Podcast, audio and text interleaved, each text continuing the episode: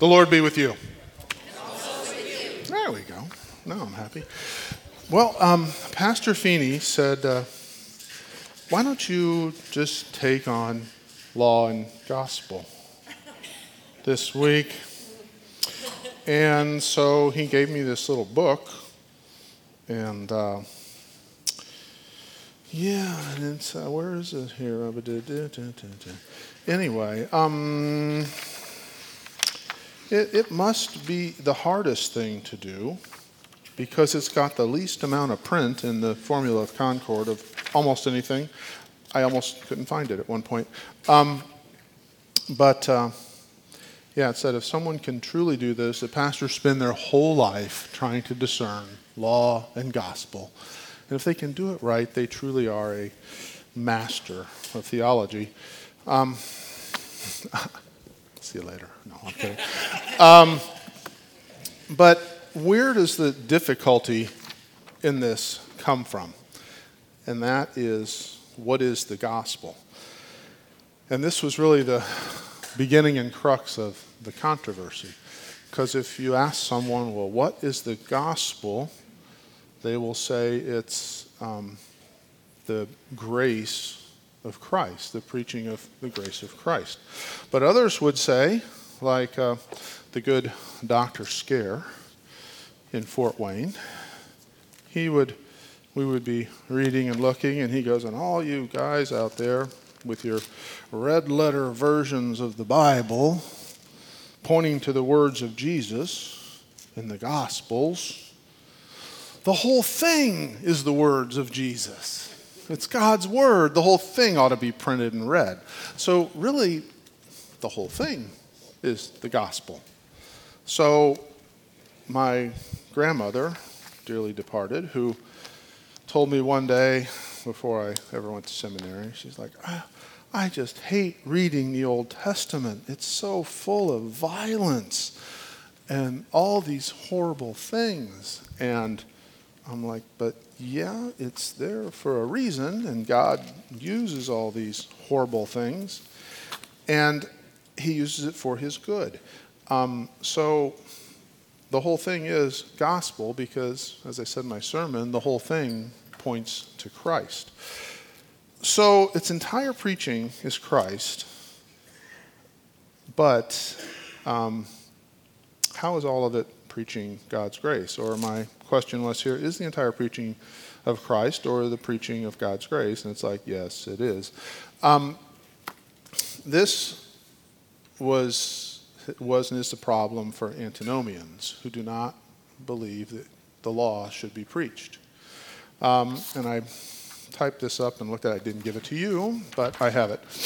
Um, prominent antinomian among the early Lutherans was correct me if I murder this man's name.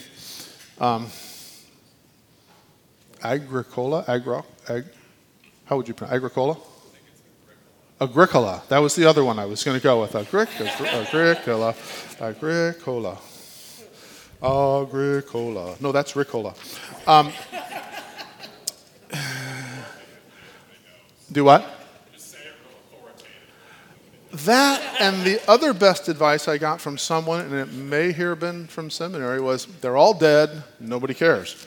So, but it's, it's good to at least be close. That way people don't go, who? And they know it as Ricola, and I know it as Agricola. Anyway, his view of the law was that it had no place in man's conversion. And I think as good Lutherans, we would all be going, what? because we are taught that the Ten Commandments do what? They show us our sin. They, they kill us, right? And make us ready to receive the gospel in the little sense. That is the grace that comes to us through what Christ has done. Um, the thought was that the gospel teaches both the wrath of God and the righteousness that avails in his sight. Um, this is what others are saying. A person is brought to repentance, true sorrow for sin and faith in Christ in this way, according to Agricola. And this is what he said. It begins when a man sees in Christ how kindly God is disposed to men. Christ is so kindly to us. And this, um, you might have a problem with. Um, if, let's say, you were talking to your neighbor and you know you're trying to tell them how wonderful and how kindly God is disposed to him, and he goes, "Well, of course he is. I'm a pretty good guy. Why wouldn't he be nice and kindly disposed to me?" Um, so then what happens is the, the person's heart is deeply moved and seizes on God's grace and kindness and thanks him from the heart. And then follows pain and sorrow on account of his sin previously committed. So he sees God and how kind he is. And he, and he says, Oh, this is, this is a wonderful thing, and I'm so moved because God loves me. And oh, but I've done such bad things and, and I, the sins I've committed.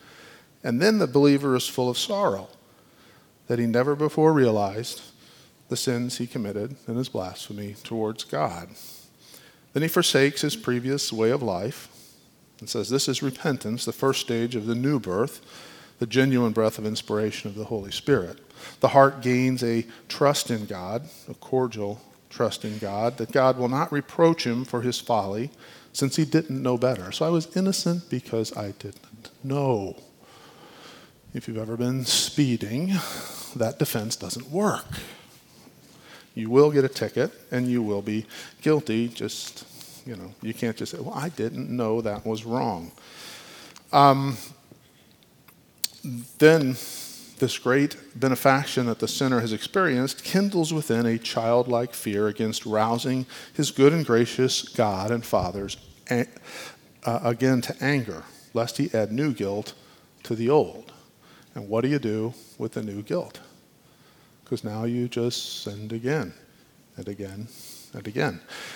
So, what happens in this model is that um, people either become Pharisees, where they ignore their sin or find a way to marginalize their sin and think, oh, everything's all good, or they are just struck with terror and fear and depression because they can't attain this level that they feel they should with God because God has been so kind to them and they can't be the good child that they think God wants.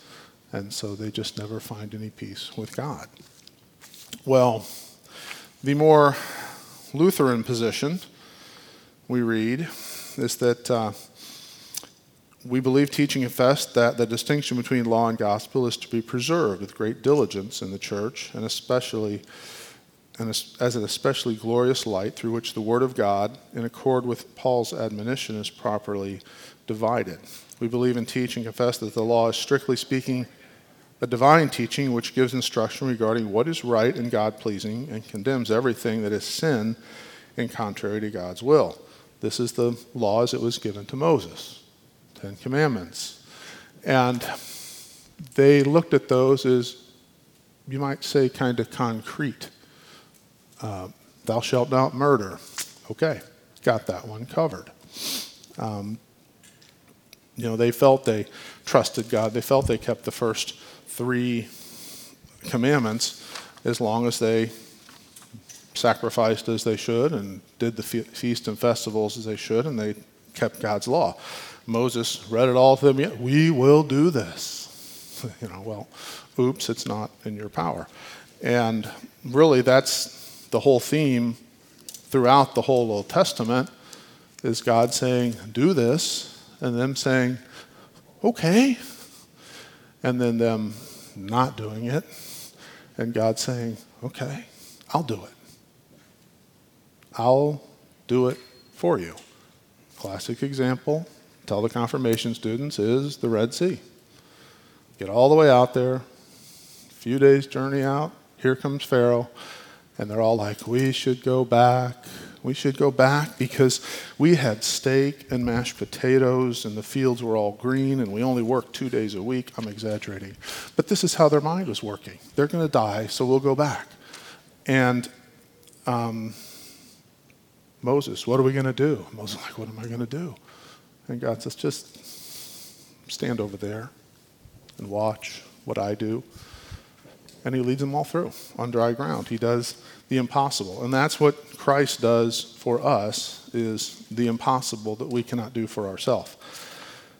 So um, it's important to see the law on its one side where it condemns sinners and shows us our need for Christ.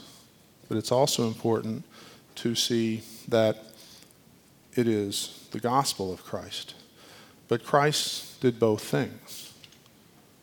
He preached against the Pharisees, he preached against sin, he told people to repent. And so even Christ does what is called an alien work, in that he preaches the need for repentance. It's not just, I love y'all. There, there is a need for repentance and to understand one's need for forgiveness. Um, he truly does love you all, by the way. Just don't want to think you, he doesn't. But he loves you all because of the faith that God has created in you through the Holy Spirit and that faith in him. Um, so the law needs to show our sin, and then we see our need for Christ and our brokenness. Um, not that we get to see Christ and go, oh, I'm so happy. I guess I need that. Maybe I'm pretty good otherwise. Uh, and then we don't have a true understanding of what God's given us. Uh, it says, because, let's see, let's see. Okay, so we talked about uh, law tells us what is right and God pleasing and condemns everything that is sin and contrary to God's will. Therefore, everything that condemns sin is and belongs to the proclamation of the law. However, the gospel is, strictly speaking, the kind of teaching that reveals what the human being who has not kept the law and has been condemned by it should believe. So the gospel is this good news that the crushed sinner hears and that is that Christ has atoned and paid for all sins, and apart from any human merit, has obtained and won for people the forgiveness of sins, the righteousness which avails before God and gives them eternal life. That's where this other one, that the uh, that the great benefaction that the sinner has experienced kindles within a childlike fear against rousing his good and gracious God and Father again to anger lest he add new guilt to the old. I don't know about the rest of you, but I added plenty of guilt this past week, I'm sure. And I spoke in my sermon of taxes, and Pastor will attest, and Diane will attest, and Juanita will attest that I have been walking around the past few days going, oh, what's going to happen? When you get the phone call from your tax preparer who specializes in ministry, and they say, You guys are doing this wrong. What you're doing is illegal. You kind of go, mm. And then you tell your church treasurer, and they're like, No, right here, it says we can do it this way. And you're like, And you're doing my taxes. Now, who do you trust? Anyway, names will remain out of this. But what does it make you do? It makes you worry and worry and worry. And I, is worry a sin? Yeah. If you're worrying and not trusting in God, um, that, that's a sin. It's probably also a sin to say, okay, I'm not going to worry about this. I'm going to put it in all a box and send it to the IRS. That doesn't work either then I'd be worrying more, and you'd be making two calls um, for a pastor, probably. Um, but the law condemns us, and you know, worrying unnecessarily and not trusting in God above all things, and trusting Him to either give you the knowledge or provide you the knowledge to solve these problems you have and get through them. Um, so, yeah, sin. We're full of it. The, uh, but then we see the grace of Christ. So that was just one thing. Should I go on with what I did? Debbie's shaking her head. No, no, don't. Um, uh, you know, if you know your sin, you know my sin, and that's how we know each other's sin. So, um, the, uh, however, because the word gospel is not used in just one sense in the Holy Scripture, the reason this dispute arose in the first place, we believe, teach and confess that when the word gospel is used for the entire teaching of Christ, which he presented in his teaching ministry, and as we, as I talked about in the sermon, he taught the disciples from Emmaus, from Moses all the way through Scripture, who he was. So, the gospel is the entire teaching of Christ, which is the whole Bible, which he presented in his teaching ministry, as did the apostles in theirs. It is used in, in this sense in Mark 1.15, Acts 20, 24. Then it is correct to say or write that the gospel is a proclamation of both repentance and the forgiveness of sins. So this is that alien work, that it, the gospel points us to our sin so we can actually know our need and understand our need for a Savior and the work God has done through Christ. Um, so that's kind of one group that wanted to preach on, you know, God's so kindly disposed to us and we should fear and love Him for that. There were other problems going on in this time, and that was um, that they had been so long under the Catholic Church, just do this, do this, do this, that they needed a good dose of grace. And that's really what a lot of people heard Luther bringing this grace, grace, grace. And there was a fear, and I correct me if I'm wrong, good, Pastor Roman, uh, that uh, Melanchthon and the Philippists had that, well, if we don't preach the law, the people are just going to go camp run amok and think, hey, everything's covered and we're good. And so um, we can sin, we can do what we want because of this overarching grace we have. And that is not true either, um, as we all well know. Um, so you have the law in three phases. You have the law as a curb, which I spoke about a couple weeks ago, that was this.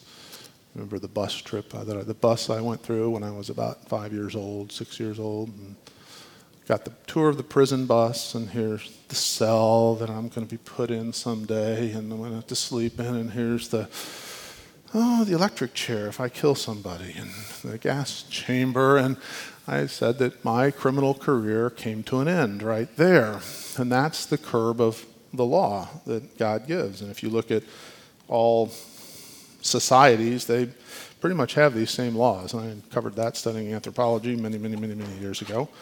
But, uh, you know, you don't murder. For the most part, you don't commit adultery. Societies that do do not do well. Um, you don't steal from each other because that just doesn't work out. And so the, these laws are there, but the laws that are missing are the laws, these are the laws people to people, but the first three commandments deal with God with us. And not all societies have those. They are blind and dead to God's law in that regard. Um, so you have this curb of the law. And then you have the overarching law that just shows us that we cannot uh, be righteous before God. And that starts with the first commandment, which is that, you know, um, we should fear, love, and trust God above all things. And um,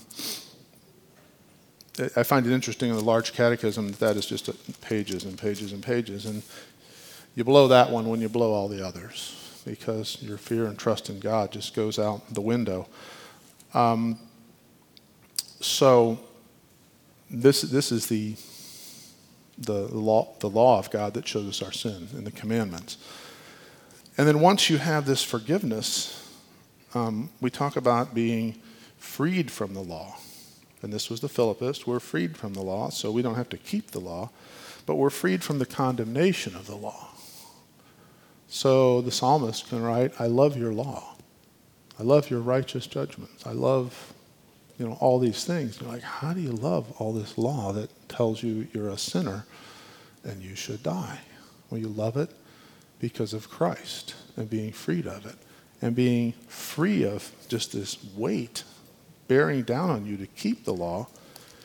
You're free to look at it and love it and try your best to do it. And that becomes the third use of the law, which, you know, some say it, it's still hard to preach on because when you preach on it, one person's hearing the law and the other person's hearing the law and the things that I should do to be more Christ like. They confuse the law as something they do to gain righteousness versus keeping the law being God's sanctifying act in us as we do our work as His children to do His will for the benefit of the world, those around us, our neighbor. It's our vocation where we keep the law. So, so we don't steal. We don't um, talk about our neighbor. We don't gossip. But then we do. And we're forgiven. We, we're just always running this course, trying to go this way and this way and this way and this way and this way. And if we don't get forgiven, we just mm, all the way off the course and, and we delve deeper and deeper and deeper into sin. But when we realize that our sins are forgiven, uh, we are able to, with that knowledge of forgiveness, go forward and, okay, we'll try this one again. Um, does that mean that we're not going to have problems because we sin. I mean, God forgives all of our sins when we repent, but we'll still have problems in this world related to them. Um, for instance, if I don't get my taxes done tomorrow or file an extension, I will have problems. God will forgive me. I will ultimately render unto Caesar what is Caesar's, but meantime, they want to have a good portion of it in their coffers first before they realize they owe me. Um, anyway, I'm looking at clocks. I, I don't know. Questions, thoughts? Um, yes, sir.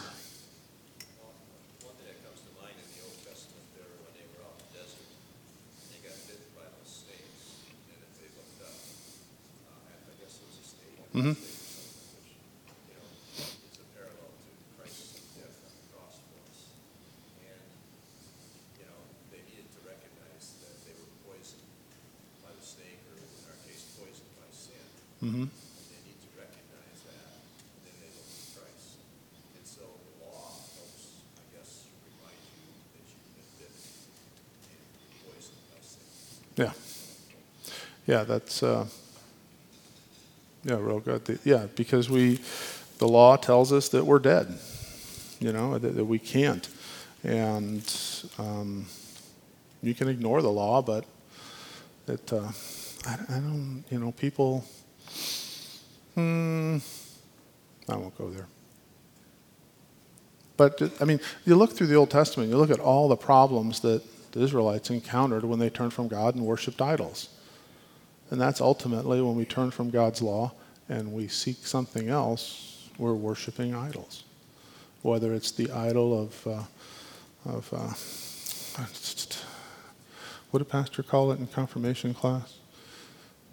Max going, come on, give me more than that. Um, you know, if our idol becomes uh, uh, uh, Saint Mattress and, and uh, you know, Mother Pillow or something in, on Sunday mornings instead of going to church, you know, that's, that's one very obvious idol. But, uh, you know, our idols can be money, our idols can be fame, our idols can be what people think of us, our idols uh, can be any number of things that we sort of push God aside so we can enjoy something else, whatever it is. Uh, but uh, yeah, so the snakes come, they bite the people, and they look up to this snake on a cross, uh, which is a what Claudicus thing of medical now, um, that, by which they were healed. what else? Mm-hmm. Wow. Okay, good. Yeah. Yeah, we were snake bitten when we were born. Yeah. that, that, that, that Satan had bitten humanity, if you will, and, and condemned us all to, to die.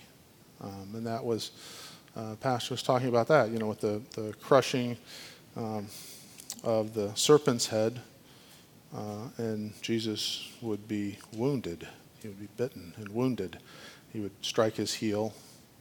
Satan would strike his heel and, and uh, serpent, and Jesus would crush his head. And in the old times, um, before shoes, when you wore sandals and your feet were out all the time, um, people had very heavy calluses on their heels.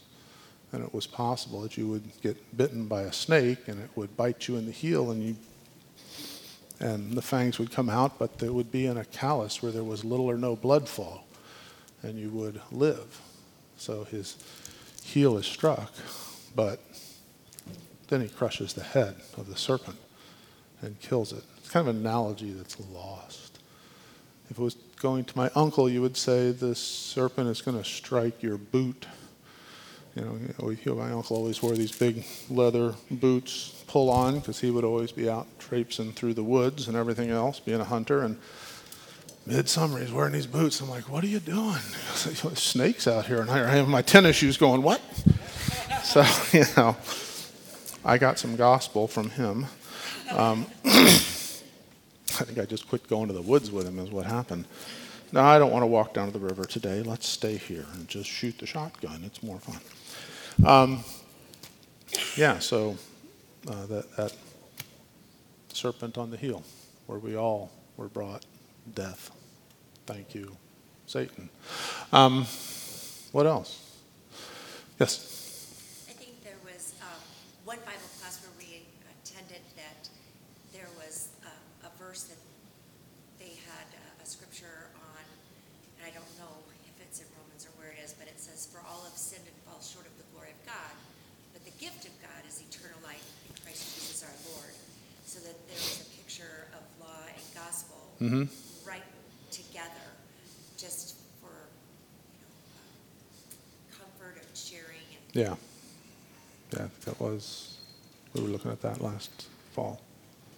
Romans. Yeah, that we've all fallen short, and and the thought that well now I'm saved and now I'm perfect and I'm never going to sin again. You know that no, not the way it works. Um, what else do I have here?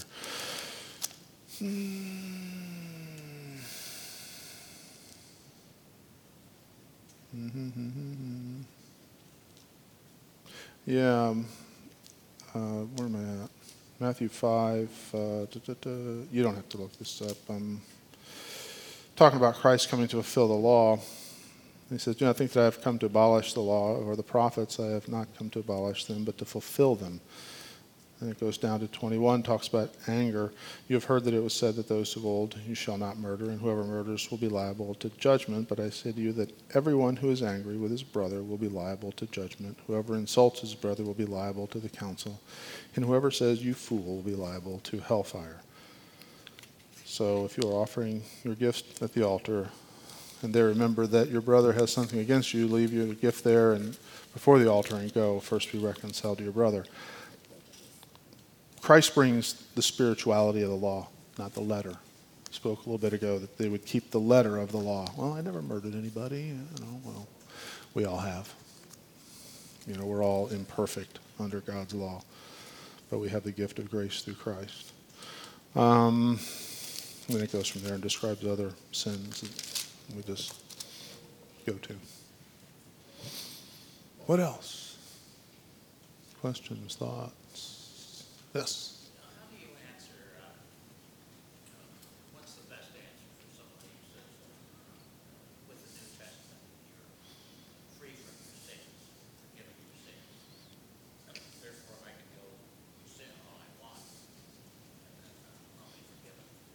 Yeah, that, that was the fear of the Philippists in, in uh, Luther's time, that people would just run amok with this new grace. And so they wanted you know, a stern preaching of the law. And this sort of became um, like a, a, pietistic movement where You just sought to get better and better and better. And we do seek to get better, and we should get better because the Bible tells us don't sin.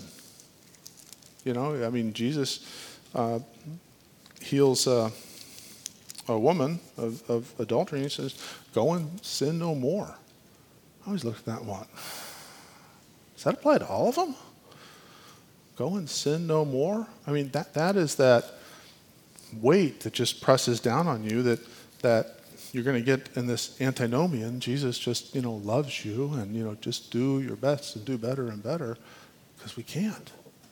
We're, we're stuck on this side of creation. Our old Adam just can't. It, it's this defect that is in us, this, this like cancer that is in us. We weren't created this way. Our, our, image as we were created is, is like that of God. But we have this defect in our flesh. And so God heals the death of the defect with faith in Christ, but we still have to die in this life. And, and so, yeah, um, to just say, well, I can go on sinning and go on sinning, um, no, that's, how do you answer that? Um, so, if,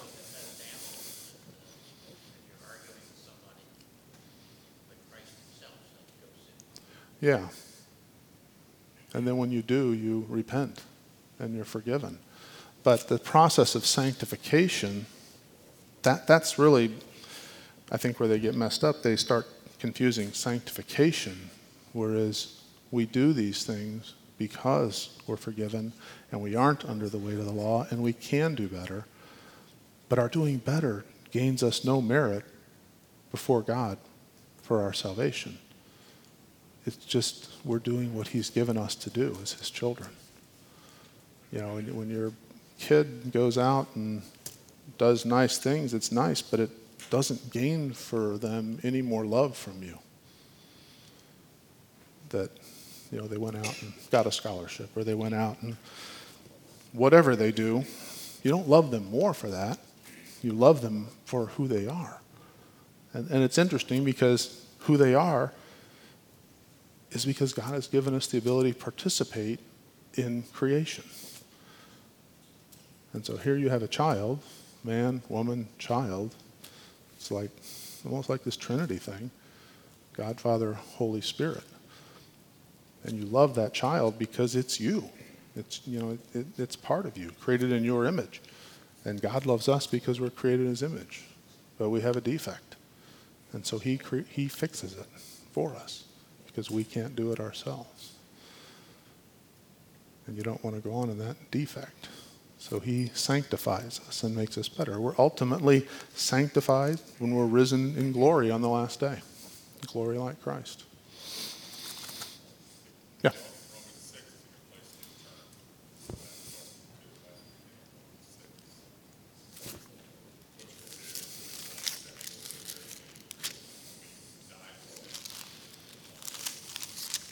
Yeah.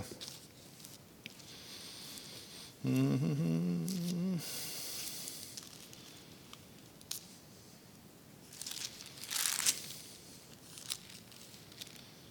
Mm-hmm. I'm looking. No, no wonder I'm not seeing it. I'm still in Matthew. Romans.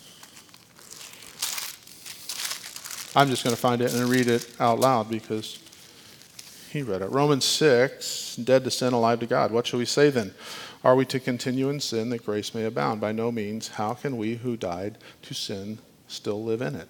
Do you know do you not know that all of us who have been baptized into Christ Jesus were baptized into his death? We were buried, therefore, with him by baptism into death, in order that, just as Christ was raised from the dead by the glory of the Father, we too might walk in newness of life. And that newness of life is the eternal life we live now as baptized children of God. We're going to die, but we're living in eternal life. So that's kind of hard to wrap your wrap your arms around a little bit. But right now we're living in eternal life. But in this life, we can't be this perfectness that we should be. But in the resurrected life, we will be. But we grow. And we grow, but we grow in sanctification. But it doesn't save us. As soon as you start wanting to start count your works, you just run into a wall because you can't do it. That was the big problem I always saw logically with the Roman Catholics and purgatory. It made no sense. It just wasn't logical. I'm supposed to buy indulgences or I'm supposed to do things for my father and uncle or whoever that is in purgatory because they didn't do good enough in their life. And I'm supposed to get stuff for them. And what, shouldn't I be amassing stuff for myself? So I don't have to go to purgatory in the first place? Yet you're trying to pay them off. And of course, you were purchasing the, the, the, the uh, good works of the saints and, and these things, not of your own. But yeah, it's like, uh, no. Just never logically worked for me. So, guess I didn't study enough Roman Catholic theology as a child. Thank you, Mother. Um, okay. I don't know. Other questions? Let's, yeah. Southern Indiana, a long time ago, there was a place called New Harmony. Mm-hmm.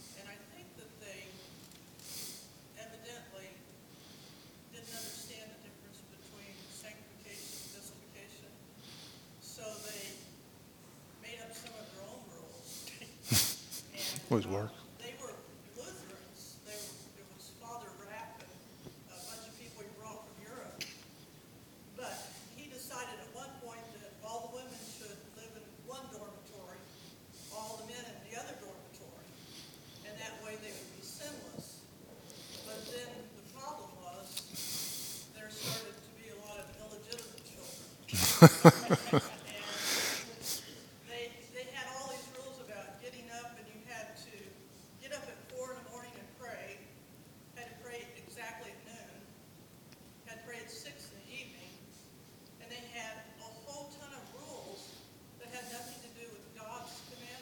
Yeah. Um, and then one of them was they wanted to have the rule of being poor. And so they tried really hard to be poor, but then they started making whiskey. okay.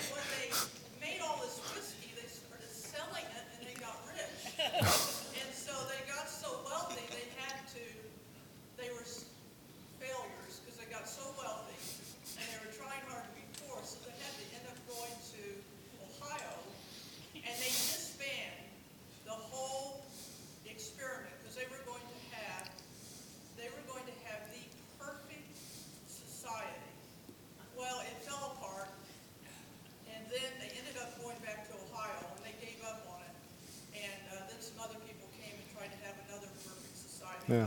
It was interesting that they had all these rules that Father Rapp made, but one rule he didn't make was, you know, about the whiskey. And so they made so much whiskey and they were so productive that uh, they were making thousands and thousands of dollars. Of course, this is back like I think in the 1800s, and they were getting so wealthy that you know hmm. they had to give up on their congregation. So, you know, I thought. That so that they were Lutherans, so their sin was they should have made beer. Maybe it wouldn't have sold as well, been for their own medicinal use or something. But yeah, there are all these stories. She was talking about New Harmony um, and the failure of a, what we'll call a utopian type society. Where, you know, you got the Oneidas, you got, you know, a bunch of them. And they just thought, we're going to have this perfect little society, and then it all falls apart. Um, so it, it, it, doesn't work. You make these rules and then you get weighed down by the rules, and you've got to have forgiveness. And that's kind of the pietist movement as well, where you just get weighted down with trying to do better and better and better, and and you know not uh, not be rich. I think I got that one covered. Um, anybody want to join a society with me? No, I'm kidding. So. No, I'm not making whiskey. Um, whiskey and I don't get along. And, uh, yeah, that would be bad.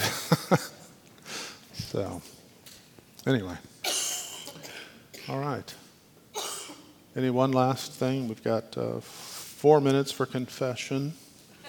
No? Okay. Yeah. Mm-hmm. And, uh, you know what I mean? Like, because God does use us as uh, a master God. So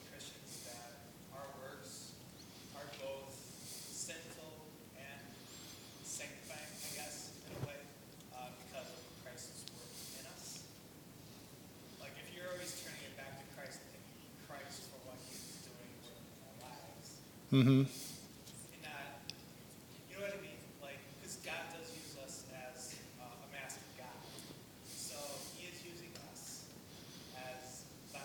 gospel. Right. Uh, how do you make that distinction? Like, it's that whole saint and sinner. Yeah, that whole. Are, are you are you a saint? Are you a sinner? mm mm mm mm Yeah. Um, yeah, I'm I'm trying to think of examples on this um, where it's where it's hard to just discern what path to take. Um, personally, I've probably seen people deal with that more in end of life issues where they're seeking the counsel of physicians, they're seeking the counsel of clergy, they're looking at their loved one, um, and they're having to make some pretty tough decisions. And the Bible nowhere says, Thou shalt not be put on more than four IV drips if you're on a ventilator, or Thou shalt not. It's not there. We're to value life, and above all things. Um, we're to value life knowing that that doesn't mean um, we'll be free from suffering. And so you look at a situation like that, and the way it was put to me at seminary was your, your goal in that, your, your goal is always not to sin. But in an instance like that, it may be very hard to discern you know, do we, you know, withdraw care? Do we continue on? You know, and, and um, but you pray and you seek, you know, guidance um, from the best sources you have, this world, and you know, through prayer, and um, you do what's right, and you you go boldly with that knowledge, and know you're forgiven. Um, that, that's all you can do. And, and it, it's a little different than, you know, should I go 90 miles an hour to 55 or not? I mean, you know, or should I, or should I, uh, my neighbor, you know, should I do whatever because he just, his dog barks all night? Should I go over and do something terrible? No, I shouldn't. You know, whatever it is. I don't have a neighbor whose dog barks all night. So don't, I'm not applying personal things here. Um, you know, but I mean, we all know the gross sins from the small sins. And even the example I gave, you know, you could look at that and go, that could be a pretty big sin, but it's hard for us to discern. So we trust. We trust in the forgiveness that, that Christ gives us, but we don't seek to abuse that in a way like, hey, it's all good. We can make whiskey. You can make whiskey. You just can't do it for a profit. No. I, if your vocation is making whiskey, you should not feel bad. God gives you a vocation, and you can witness through that vocation. So, although you shouldn't cause your brother to be tempted either, so just caution in those things. Anything else? Looking, going once, going twice, three times. Okay. We'll close with a prayer.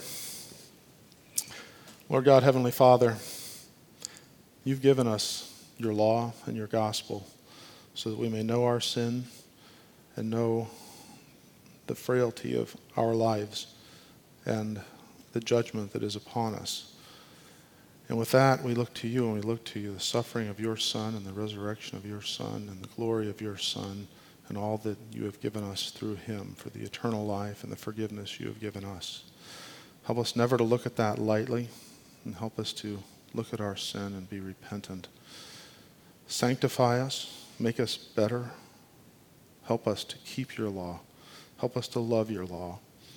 Help us not to be afraid of your law because we are covered by the blood of Christ and his forgiveness. We ask this in Jesus' name. Amen.